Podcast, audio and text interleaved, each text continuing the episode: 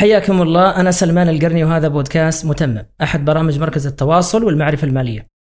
منذ إطلاق مبادرة المملكة مبادرة السعودية الخضراء في العام 2021 كان عندنا مجموعة كبيرة من الأهداف. حماية البيئة للأجيال القادمة رفع مستوى جودة الحياة والحفاظ على الغطاء النباتي في المملكة والعديد من المبادرات اللي عمل عليها المركز خلال الفترة الماضية. أرحب اليوم بضيفي وضيفكم الدكتور خالد العبد القادر الرئيس التنفيذي للمركز الوطني لتنمية الغطاء النباتي ومكافحة التصحر. حياك الله معنا أبو عبد الله حياكم الله أهلا وسهلا أخ سلمان. أهلا وسهلا ومرحبين فيكم وشكرا لاهتمامكم آه، دكتور من واقع خبرة طويلة عندك امتدت لسنوات. سؤالنا دائما آه، إنه في البداية نبغى نعرف تاريخ ضيفنا المهني اللي نوصل اليوم إلى هذا آه، المركز. حدثنا في البداية عن الدكتور خالد من هو؟ أنا عملت في بداية يعني رحلتي العملية في بدأت في معهد البحوث في جامعة البترول والمعادن. وثم اشتغلت في شركة أرامكو السعودية لمدة 21 عام. آه، بعدها انتقلت إلى وزارة البيئة والمياه والزراعة وثم رئيسا لمركز آه، الغطاء النباتي ومكافحة التصحر حياك الله دكتور وما شاء الله سيرة مهنية حافلة بالعديد من يعني الإنجازات. اسمح لي دكتور أبدأ معك في البداية. يعني المركز الوطني اليوم لتنمية الغطاء النباتي. سمعنا عنه كثير الفترة الماضية انطلاقه في فترة قصيرة. لكن كان عندنا يمكن قبل خمس ست سنوات كان عندنا تدهور كبير في الغطاء النباتي واليوم يمكن كانت الحاجة لإنشاء هذا المركز. بعد إنشاء هذا المركز وش اللي يختلف اليوم في الغطاء النباتي في المملكة؟ طبعا آه، زي ما تفضلت آه، في الواقع المملكة آه، كانت تعاني من تدهور كبير في المراعي والغابات وهناك أسباب كبيرة أيضا سببت التصحر. اولا طبيعة المملكة العربية السعودية هي طبيعة شديدة الجفاف بمعدلات منخفضة من الأمطار على مستوى العالم، الحرارة الشديدة، أيضا هناك تطور هائل كبير في المملكة الحمد لله رب العالمين في السنوات الأخيرة أو في العقود الأربعة الخمسة الأخيرة سببت كثير من من مشاريع التنمية التي قد لم تراعي آه، أمور البيئة بشكل كامل آه، أيضا هناك عدد ضخم جدا من المواشي في المملكة يصل إلى 35 مليون من الأعداد الكبيرة التي أيضا آه، سببت نوع من الضغط على الغطاء النباتي. كل هذه العوامل مجتمعة من حرارة شديدة إلى قلة أمطار إلى بيئة جافة بالإضافة إلى تسارع عملية التنمية وعجلة التنمية بشكل حاد وكبير آه، نمو السكان بشكل آه، كبير نمو الماشي بشكل كبير أدى بضغوط ضخمة جدا على الغطاء النباتي سببت آه، التدهور الذي ذكرته.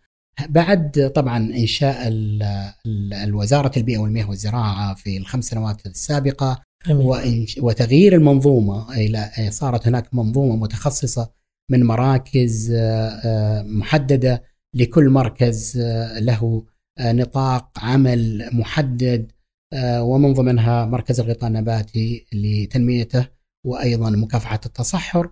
هناك أخذ بمبادرات كبيرة جدا على مستوى المملكة للحد من ذلك التدخل. بعود معك دكتور إلى المبادرات ولكن اليوم أثناء تحضير الحلقة استوعبت اليوم يعني كمية الأهداف المرسومة بالنسبة لهذا المركز. هل فعلا إحنا اليوم إحنا صحراء كبيرة وبالتالي إنه الهدر اللي صار عندنا الفترة الماضية أثر بشكل أو آخر على الغطاء النباتي عندنا في المملكة؟ المملكة آه، يعني هي من البيئات الصحراوية والصحراء غير التصحر مختلف مفهوم الصحراء عن التصحر هي تختلف إيش يا دكتور؟ الصحراء هي هي طبعا بيئة آه، محددة بعناصرها لها بيئتها النباتية والحيوانية المختلفة مثل صحراء الربع الخالي وصحراء الدهناء وهذه وهذه موجودة ولكن هناك أيضا آه، اللي هي موضوع التصحر للبيئات النباتية التي تتسبب فيها الإنسان. فهذا الموضوع يعني يؤخذ بعين الاعتبار في عملية آه، أساليب مكافحة التصحر، الصحراء جزء من بيئة المملكة العربية آه، السعودية. آه، التصحر له برامج سببته ولو برامج للحد منه. عندنا كثير من البرامج لمجابهة هذا الموضوع. جميل، نقطة مهمة دكتور اليوم اللي هو دوركم في المركز اليوم على تعزيز البيئة اليوم. على البيئه السياحيه، تعزيز بيئة الاستثمار في القطاع ويعني يمكن ربما نقطة الاستثمار اليوم مهمة بالنسبة اللي يبغى يستثمر في القطاع النباتي بالنسبة اليوم في المملكة. كيف دوركم اليوم في المركز إنكم تساعدونا تسهلوا الإجراءات توضحوا له وين الاتجاه رايح اليوم في القطاع؟ طبعا من ضمن أهداف المركز طبعا الاستثمار في الغطاء النباتي الطبيعي. وعندما نقول الاستثمار في في الغطاء النباتي الطبيعي آه، يتبادر إلى الذهن الاستثمار في المنتزهات الوطنية آه، اللي هي الناشونال باركس بما يطلق عليها على مستوى انحاء العالم. آه، المركز منذ انشائه كان لدينا في المملكة تقريبا 20 متنزه وطني، الآن عندنا فيما يقارب 400 متنزه وطني. طبعا متنزهاتنا الوطنية في بيئات مختلفة من البيئات الجبلية غابات جبلية إلى منتزهات جبلية وأيضا هناك متنزهات في الأودية التي تتميز بقطاع نباتي كثيف وأيضا هناك متنزهات أيضا جبلية وتتميز بالطبيعة الجيولوجية. تضاعف تضاعف دكتور الرقم حق المنتزهات الوطنية يمكن كان الفترة الماضية أقل من 50 متنزه اليوم كم وصل؟ وصلنا تقريبا حدود 400 متنزه وواصلين إن شاء الله إلى 500 متنزه وطني في المملكة. هذه طبعا بيئات جيدة آه، كثيرا للاستثمار. إحنا نشجع الاستثمار فيها سواء الاستثمار في البنية التحتية والاستثمار في آه، قضية ال eco-tourism أو السياحة البيئية في في أيضا الأنماط الأخرى اللي الآن يرغبها في آه، المجتمع الآن مثل أنماط ال hiking وعندنا اتفاقيات ابرمت في عمل مسارات في هذه المتنزهات الوطنية للهايكينج أيضا هناك المشاريع التي تعني بتعزيز البنية التحتية وتحسين الغطاء النباتي مما يعود طبعا آه، عائده إلى جودة الحياة. طبعا في كل هذه المنظومة سواء في المتنزهات الوطنية أو سواء في الغابات والاستثمار في الغطاء النباتي بحد ذاته هي طبعا فرص خلق فرص للمجتمع من سواء فرص وظيفيه للشباب سواء أيضا آه، تنشط الحركة السياحية على مستوى آه، المملكة وتهم أيضا شريحة جدا مختلفة من السواح في المملكة. يعني هناك سياحة تهتم بالطبيعة وإحنا نحن يعني مجتمع شجع. آه، عمرنا كله وإحنا قريبين للطبيعة. يمكن تشوف في الشتاء الناس كلها أول ما ينزل المطر آه، يعني تأم إلى إلى الصحاري وتعمل فيها المخيمات وتستمتع بالطبيعة، فإحنا في جذورنا الاستمتاع بالطبيعة، إحنا الآن نحاول أن نعزز هذا انه نتيحه بخدمات زي خدمات مثلا الكرافانز الآن موجودة اللي هو آه اللي هو السيارات المهيئة للإقامة أو المنبيت آه هيئناها في الآن في كثير من المتنزهات الوطنية. وموجود لها مواقف خاصة ولها أيضا أندية الآن أصبحت تأم هذه المتنزهات وتقضي فيها أيام. و... مبادرة قوية دكتور ما شاء الله. هذه مهمة جدا يعني تهم كثير من من من الشباب وتهم كثير من العوائل أيضا وأتانا كثير من من المهتمين بهذا بهذه الرياضة. وهذا النشاط آه، من دول الخليج العربي وليس فقط من المملكة العربية. بيفتح باب كبير أيضا حتى الاستثمار في القطاعات أو الخدمات المصاحبة بالنسبة آه، مع يعني في المنتزهات اليوم. يعطيها فرصة أكبر. كثيرا وخصوصا في في آه، في فئات الشباب. أنا أشوف عندهم اهتمام كبير في هذا هذا المجال. تأخذنا في جولة قريبه يا دكتور إن شاء الله. إن شاء الله إن شاء الله. بالكاميرا أهم شيء. أكيد موجود مخرجنا. اليوم إحنا عندنا هدف استراتيجي 10 مليار آه، شجرة، أبغى أحدث معك الأرقام، اليوم إحنا وصلنا في العام الحالي تقريبا من 500 إلى 600 مليون آه، شجرة. المتوقع بالنسبة للأعوام القادمة وفي تفاصيل كثيرة بالنسبة في موضوع يعني الغطاء النباتي والمبادرة اللي تم الاعلان الفترة الماضية، اليوم إحنا كم وصلنا للأرقام؟ طبعا مبادرة ولي العهد استهدفت اللي هي ال 10 مليار شجرة اللي هي مبادرة السعودية الخضراء. ونحن الآن نقوم على الدراسة اللي تحدد النطاق الزمني والمكاني لهذه المبادرة وتنفيذها كما آه، ذكر ولي العهد أنها ستنفذ في خلال العقود القادمة. هذه مهمة جدا، الآن الدراسة آه، في مراحلها النهائية وإن شاء الله الخطة الاستراتيجية للتحول البيئي الكامل للمملكة إلى إلى آه، نطاق إن شاء الله يكون آه، ستكون تنفذ إن شاء الله في خلال آه، السنوات القادمة. الآن الذي تعهد به القطاع الخاص والقطاع العام لتنفيذ هذه المبادرة إلى 2030 تعهدوا ب 600 مليون شجرة الآن. فالآن هذه المبادرات وهذه المشاريع بدأت من من من جميع النطاقات سواء النطاق الحكومي أو نطاق الشركات وبدأوا في تنفيذ هذه ومش تنفيذ هذه المشاريع لتحقيق هذه الأرقام إن شاء نعم. الله إلى إلى 2030 أن يعني الآن المتعهد وإحنا في 2022 600 مليون وإن شاء الله العدد سيزيد كثيرا بإذن الله أبو عبد الله أرقام كبيرة اليوم قاعد نشوفها على الاستثمار بالنسبة في هذا القطاع. سؤال إنه ذكرت نقطة مهمة هو الاستثمار والتعهد اليوم. كيف قرأتم اليوم لمستم إقبال المستثمرين سواء المحلي ولا الاجانب على الفرص المطروحة اليوم في المبادرة أو مبادرة المملكة السعودية الخضراء؟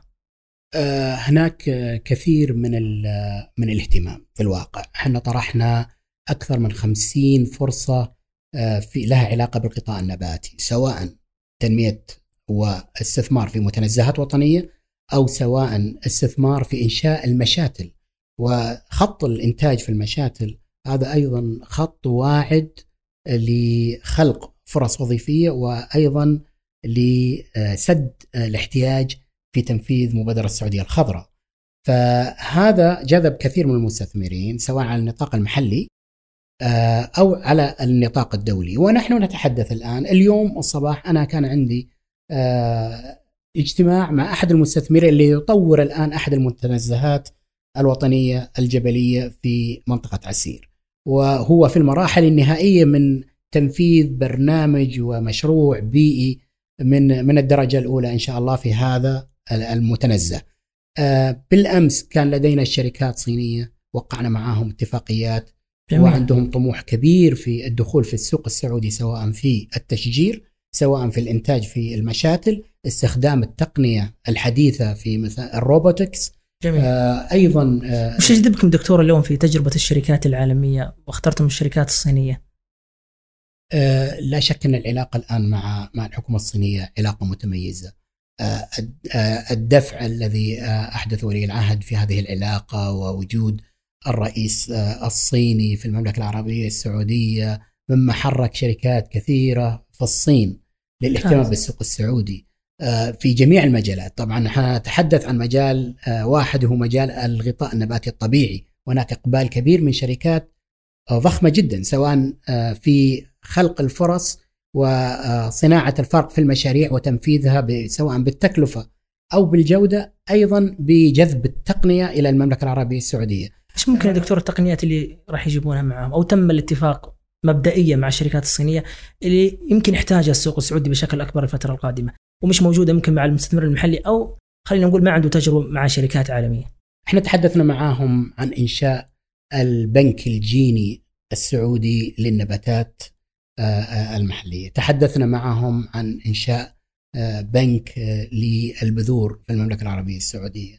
تحدثنا معهم بانشاء شبكة من من من الزراعة والإنتاج شتلات بواسطة التقنية بواسطة الروبوتكس. تحدثنا معهم عن قمر صناعي آه، خاص بمراقبة القطاع النباتي في المملكة العربية السعودية ويصبح باسم المملكة العربية السعودية قمر لهذا لهذه المبادرة. يخدم مبادرة ولي العهد لتنمية القطاع النباتي مهتمين فيها ولهم ولهم فيها باع طويل في في في الأقمار الصناعية التي تراقب القطاع النباتي والتحول فيه.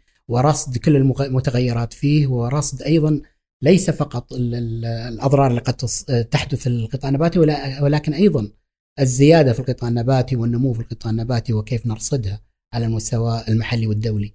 كل هذه الأمور تحدثنا معها في الشركات الصينية وهناك أيضا آه، لديهم اهتمام كبير في قضية استصلاح التربة وإضافة أيضا آه، تقنية في آه، في تحسين التربة من ناحية الإنبات ومن ناحية الاحتفاظ بالمياه وتقليل استهلاك النباتات للمياه. المياه يعني نقطة مهمة اليوم في الغطاء النباتي، ذكر الغطاء النباتي المياه يعني تكون العامل الأول. أنتم في المركز الوطني للتصحر تستخدمون المياه المزارعين يستخدمونها المشاتل، وش نسبة المياه اليوم اللي يتم استخدامها؟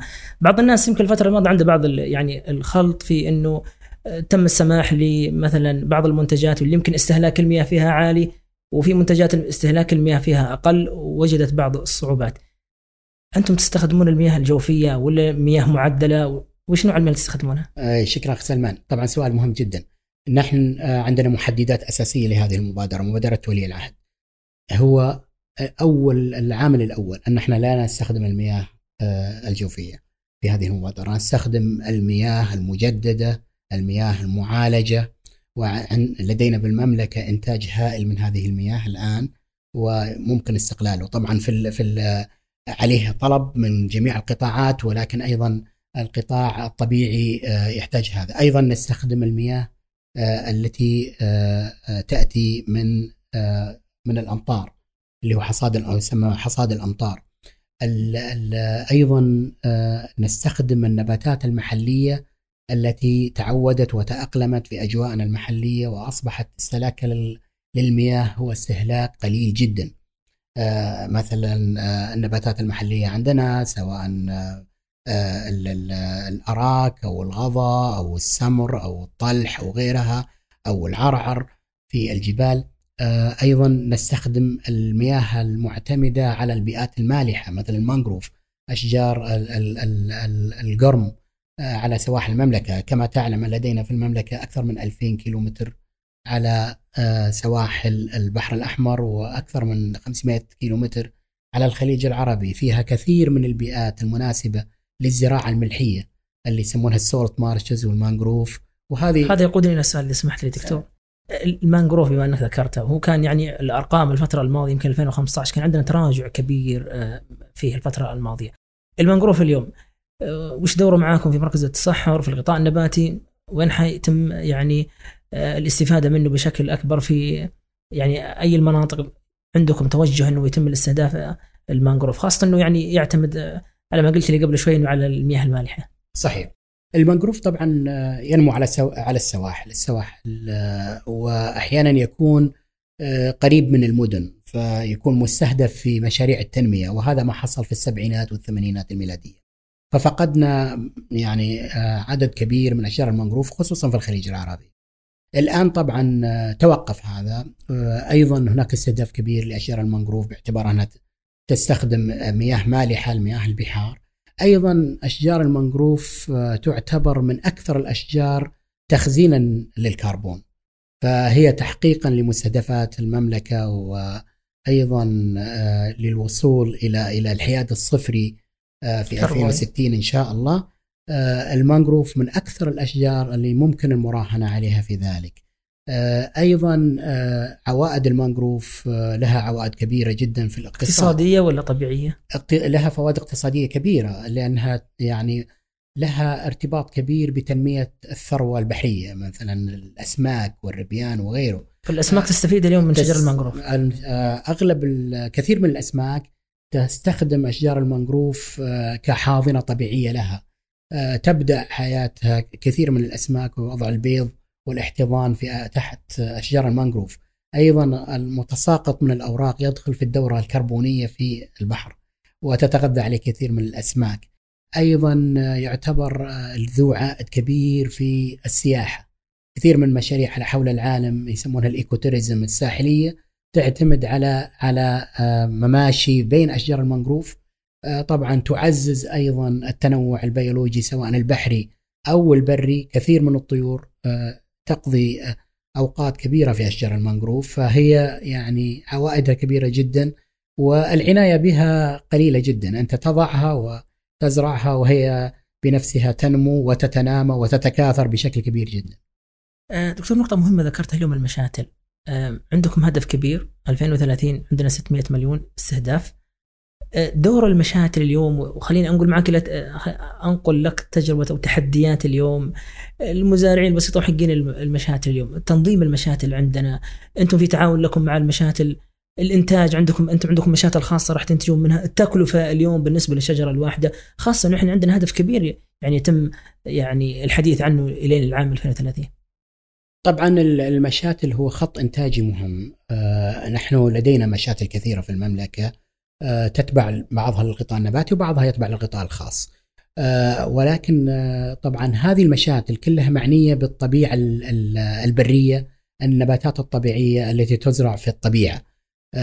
فلدينا إحنا خط إنتاج يصل إلى إلى عشرات الملايين من أشجار المانجروف. أيضا أتحنا الفرصة للمستثمرين للدخول في هذا القطاع وهناك هناك اهتمام من المستثمرين في الدخول في قطاع المشاتل أيضا مشاريعنا اللي ننتجها أو مشاريع التشجير اللي الان ننفذها الآن لكل مشروع أيضا مشتل معه في مكانه لأن إحنا نهتم بأن تكون الأشجار من بيئتها الطبيعية في نفس النطاق الجغرافي. في نفس النطاق الجغرافي. في نفس النطاق الجغرافي. يعني مو ممكن اليوم آخذ والله مثلا نبتة معينة من منطقة معينة وأقول والله هذه تناسب هنا، أنتم تقولي لي لا ما تنفع هنا. اي لازم ياخذ أي أحد يزرع لازم بترخيص، وأي أحد ينثر بذور اللي اللي, اللي اللي لازم بترخيص للحفاظ على الطبيعة النباتية الطبيعية في مكانها الطبيعي.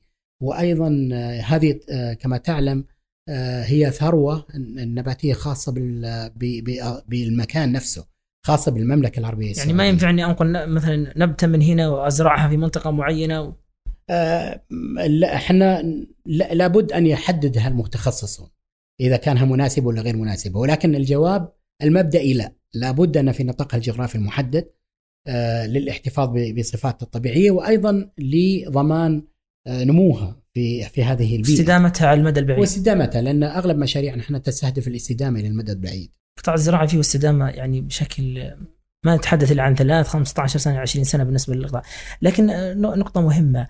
اليوم على الاستثمار تنظيم الاستثمار في القطاع خلينا نقول البيئي اليوم. أنتم بالنسبة في في المركز إيش عملتم بالنسبة على هذا الجانب؟ البعض يمكن يقول الفترة الماضية إنه مو بعارف كيف يروح يستثمر في هل في فرصة معينة يتم طرحها؟ هل في تفاصيل؟ هل أدخل على الموقع حقكم أروح أشارك أقدم كراسة معينة عندي مشروع معين؟ فالتنظيم هذا اليوم اللي يمكن حتى يسهل على المستثمرين ببدأ بالمحلي الأجنبي في تنظيمات معينة بس اقصد على المستثمر المحلي. جميل سؤال آه، جميل وفي مكان جميل لأن هذا المكان استحدث اللي إحنا فيه الآن ما شاء الله. لاداره الاستثمار الجديدة في المركز الوطني. آه، أيضا لدينا تعاون كبير جدا آه، مع آه، وكالة الاستثمار في وزارة البيئة والمياه والزراعة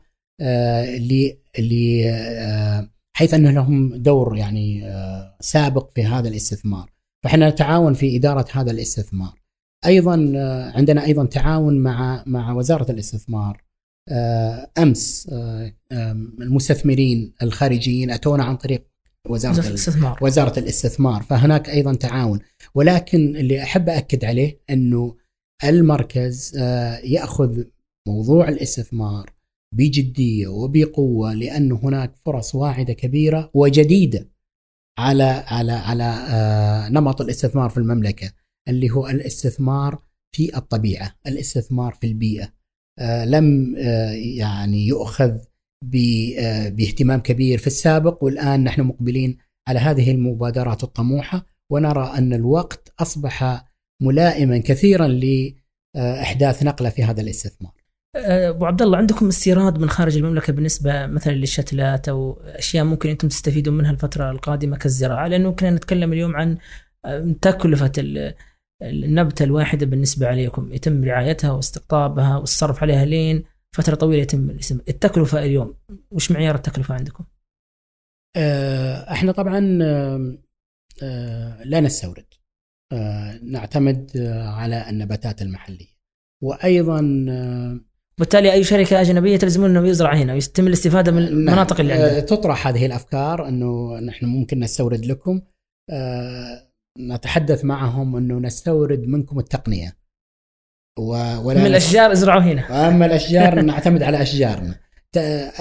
يعني أهلا وسهلا بتقنيتكم أهلا وسهلا بخبراتكم والتعاون معكم على بذورنا المحلية ونباتاتنا المحلية ولدينا في المملكة أكثر من 2600 نوع في المملكة محلي. ممكن يستثمر فيها شيء الكثير ممكن نطورها بشيء كثير وبعضها فرصة يدخل حتى في الخط الإنتاج التجاري. آه، يصل إلى الإنتاج التجاري. لم كثير منها لم يصل للإنتاج التجاري لأنه آه، لم لم يدخل في هذا النطاق. فلدينا فرص ضخمه جدا. إحنا نركز على المنتج المحلي. آه، نعتقد أنه هو الم... ال... ال... الذي نستطيع أن نراهن عليه للاستمرارية والاستدامة. هناك تجارب دولية سابقة. من استورد نباتات وأصبحت بعد فترة نباتات غازية تشكل خطر تستهلك مياه تشكل أيضا بعض الضغوط على النباتات المحلية إقصاء لهذه النباتات من بيئاتها الطبيعية وحلت محلها. فهناك أخطار كثيرة جدا قد لا يعني تكون واضحة للعيان في البداية. لا تتضح إلا بعد 50 أو 60 سنة ويصبح معالجتها شيء مكلف. آه، كثيرا. وهذا اليوم يعني دور مراكز الأبحاث آه، أبو عبد الله، أنتم كيف بالنسبة تعملون في هذا الجانب؟ خاصة القطاع الزراعي على حسب تقديري إنه يعتمد بشكل كبير جدا على الأبحاث من النبتة وصولها زراعتها البيئة الجغرافية لين أنت يعني تسقيها موية وتستخدم لها تقنيات معينة، أنتم بالنسبة في مراكز الأبحاث في المركز الوطني وش عملتم على هذا الجانب؟ إحنا طبعا آه، الأبحاث إحنا لدينا تعاون آه، مع الجامعات، عندنا تعاون كبير في في الجينوم مع جامعه الملك عبد الله، الدراسة أيضا مع جامعات سعودية ومع جامعة الملك عبد الله وجامعة الملك فيصل وجامعات دولية. لدينا أيضا تعاون آه، في الأبحاث مع بيوت خبرة محلية. إحنا أيضا الآن في طور إنشاء منصة آه، بحثية آه، تعتبر هي يعني ممكن بادرة إنشاء زي ما يقولوا مركز أبحاث يعني على منصة بحيث إنه تدخل فيه جميع الباحثين والمتخصصين آه، بين الجامعات السعودية والدولية في هذه المنصة جميل. للتعاون في آه، في إدارة الأبحاث وأيضا إنشاء الأبحاث وتنفيذها فاللي يسمونها virtual research centers يعني هو أبحاث اللي هي تعتبر آه، يعني معتمدة على صنع المعلومة والدخول الباحثين كلهم يكون على حد على يعني خط المساواة في آه، في عملية التمكين في البحوث في مستفيدين من المنشآت البحثية الموجوده في الجامعات المختلفة. وبالتالي هذا يتم الاستفادة منه وتوجيه القطاع بشكل عام إنه كيف يعمل. نعم لدينا أكثر من 13 آه، الآن آه، نطاق يعني نطاق بحثي وأكاديمي في الجامعات السعودية موجود وممكن أيضا يفعل ولدينا معهم علاقات وأيضا مذكرات تفاهم على سواء الجانب الأكاديمي أو الجانب البحثي. أبو عبد الله إحنا الحين في موسم الشتاء ويكثر الاحتطاب ومحتاجين الحطب وشبة النار وأعرف إنه أنتم عندكم يعني إشكالية كبيرة مع الاحتطاب الجائر اليوم اللي صاير في البيئه في البيئة وهذا تحدي كبير بالنسبة آه، لكم. وش الحلول اليوم اللي قدمتوها خاصة الحين إحنا في بداية موسم الشتاء؟ طبعا ليس هناك أزمة في في الحطب، هناك إقبال كبير من الموردين والتجار على الاستيراد من الخارج والآن السوق فيه نوعيات كبيرة وعدد ضخم جدا وآلاف أو مئات الآلاف من الأطنان من من الحطب المستورد. يتم استيرادها سنويا. يتم استيرادها سنويا، فالآن أوكي. السوق الحمد لله يعني آه، أحدثتم توازن في السوق اليوم. آه، توازن أو قد تكون وفرة في في في في ممتاز. المنتج منتج الحطب المستورد. طبعا الحطب المحلي أو الاحتطاب أو قص الأشجار إحنا طبعا ضد هذا الموضوع لأنه يتعارض مع تنفيذ مبادرة ولي العهد السعودية الخضراء لا تستطيع أن تنفذ هذه المبادرة والاحتطاب وقص مستمر. الأشجار مستمر الأشجار لدينا عندنا آه، كما تعلم بطيئة النمو آه، يحتطب أحيانا شجر وعمره يعني 60 سنة و100 سنة في دقيقة واحدة. آه، تحتاج 100 سنة عشان تنمي شجرة بهذا بهذا الحجم. آه، فلذلك آه، هذا هذا الخطر اللي الآن موجود على الأشجار الحمد لله حدينا منه بشكل كبير. الآن لا تجد نادرا ما تجد الحطب موجود على يعني قارعة الطريق ومن صار اليوم في تنظيم إنه في تجاري في وفي بيانات وفي في تنظيم. في عقوبات رادعة وأيضا في برامج داعمة. دعمنا الشباب الآن أحدثنا لهم برنامج مع وزارة الموارد البشرية ولهم إعانات الآن ولهم قروض ميسرة ويمكن بدل ما يعمل يعني يبيع حطب محلي الآن يكون عنده wood truck زي ال food truck أصبح wood truck وله أيضا مخصص آه، للشباب اللي يعينهم على هذا ولهم قروض. وممكن يبيع الحطب فيه ويبيع منتجات ال camping كلها فيه وإن شاء الله تخلق يعني أيضا سوق وفرص عمل للشباب. بكل تاكيد يعني طورتم القطاع أبو عبد الله بارك الله فيكم، وش أكثر اليوم الإنجازات اللي تفتخر فيها في المركز الوطني؟ والله من أكثر طبعا الإنجازات اللي إحنا طبعا نفخر فيها وإن كنا يعني تونا في بدايه الطريق طبعا المركز عمره سنة وشوي يعني ولكن الحمد لله إحنا الآن ننفذ جزء كبير من مشاريع آه، السعودية الخضراء ننفذ الدراسة دراسة السعودية الخضراء. نعمل آه، على تطوير المتنزهات الوطنية بشكل كبير. عندنا مستهدف إلى 2030 50 متنزه وطني كلها بتكون مطورة. الآن جميع متنزهاتنا الوطنية لها عقود تشغيلية وترميم وتحديث وتجديد. عندنا الآن ننمي عندنا برنامج لتنمية الفياض. في المملكة العربية السعودية وإن شاء الله يكتمل عما قريب عندنا أيضا مشروع لتنظيم الراعي آه، وتنسيقه واهتمام بالمراعي في المملكة عندنا أيضا دراسات على التصحر والحد منه وال وأيضا مشاريع التشجيع على مستوى المملكة بالإضافة إلى تنمية الغابات ورعاية وحمايتها إن شاء الله. إنجازات كبيرة دكتور كلنا نفخر فيها في هذا الوطن وفالكم التوفيق وأنتم على ما يقولون في بداية المشوار ولكن الجهد كبير ويعني الأهداف ضخمة بالنسبة اليوم في على القطاع الزراعي ككل والمحافظة على تنمية الغطاء النباتي. شكرا لك أبو عبد الله على كل هذه الإجابات ويعني المعطيات اللي أعطتنا اليوم بشكل أوضح فهمنا فيها وش الغطاء النباتي وش يعني القطاعات اليوم يمكن الاستثمار فيها ويمكن ربما رسالة أكبر اليوم للمستثمرين على المحليين وأيضا يعني الأجانب على الاستفادة من هذه الفرص يعطيك العافية حياكم الله أخ سلمان وزي ما وعدتك آه إن شاء الله نكون عندنا جولة إن شاء الله بإذن الله إحنا ننتظر. بالفريق آه، حقكم كله ونزور إن شاء الله أماكن مميزة في المملكة العربية. بإذن الله خاصة الأرقام ما شاء الله قاعد يعني تكبر بالنسبة في المنتزهات الوطنية والمحميات الأكبر لكم في القطاع. بارك الله فيك دكتور. حياكم الله أهلا يعطيك العافية. مرحبتين الله يحييك. آه، مشاهدي الكرام وصلنا إلى ختام هذه الحلقة واللي تحدثنا فيها عن الكثير من الأهداف الرئيسية للمركز الوطني لتنمية الغطاء النباتي ومكافحه آه، التصحر. يعطيكم العافية ونشوفكم في حلقات أخرى بإذن الله.